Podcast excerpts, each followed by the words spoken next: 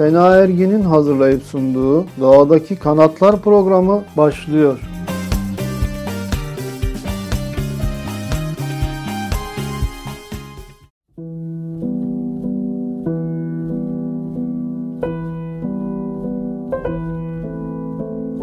Yepyeni bir günden tüm sevgili dinleyenlerimize merhaba.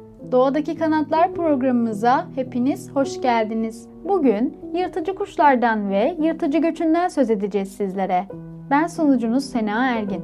Dilerseniz şimdi programımıza başlayalım.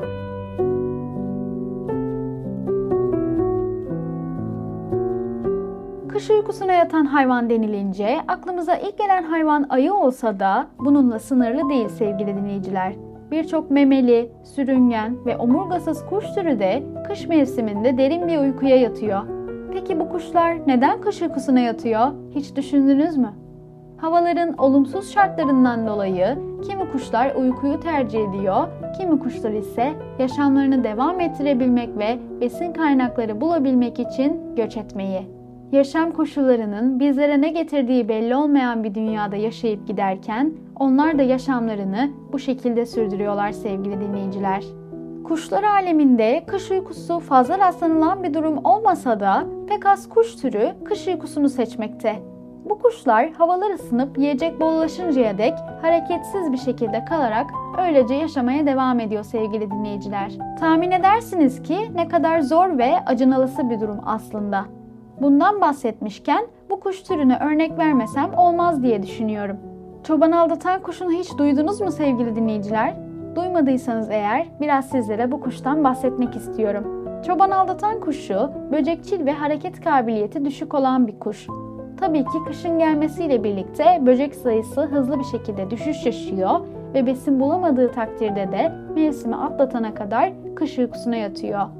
Bu kuş türünü ise Kaliforniya ve Meksika'da görmek mümkün sevgili dinleyiciler.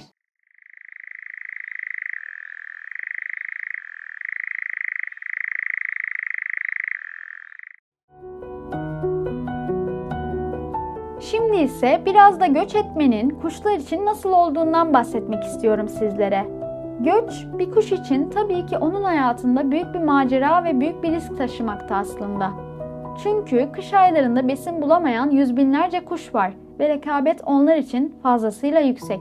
Şöyle söyleyebilirim ki göç edebilmiş kuşlar çok şanslı konuma geliyor bence. Biliyorsunuz ki sonbahardayız ve kuzey kışlarının dondurucu soğuğundan kaçmak üzere göçmen kuşlar çoktan yola koyuldular bile.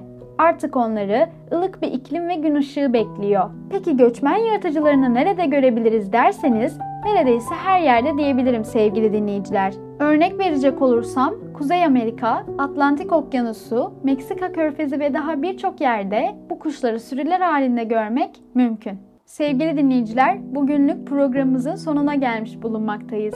Sizlere yırtıcı kuşlardan ve yırtıcı göçünden bahsettik. Kendinize iyi bakın. Hoşçakalın.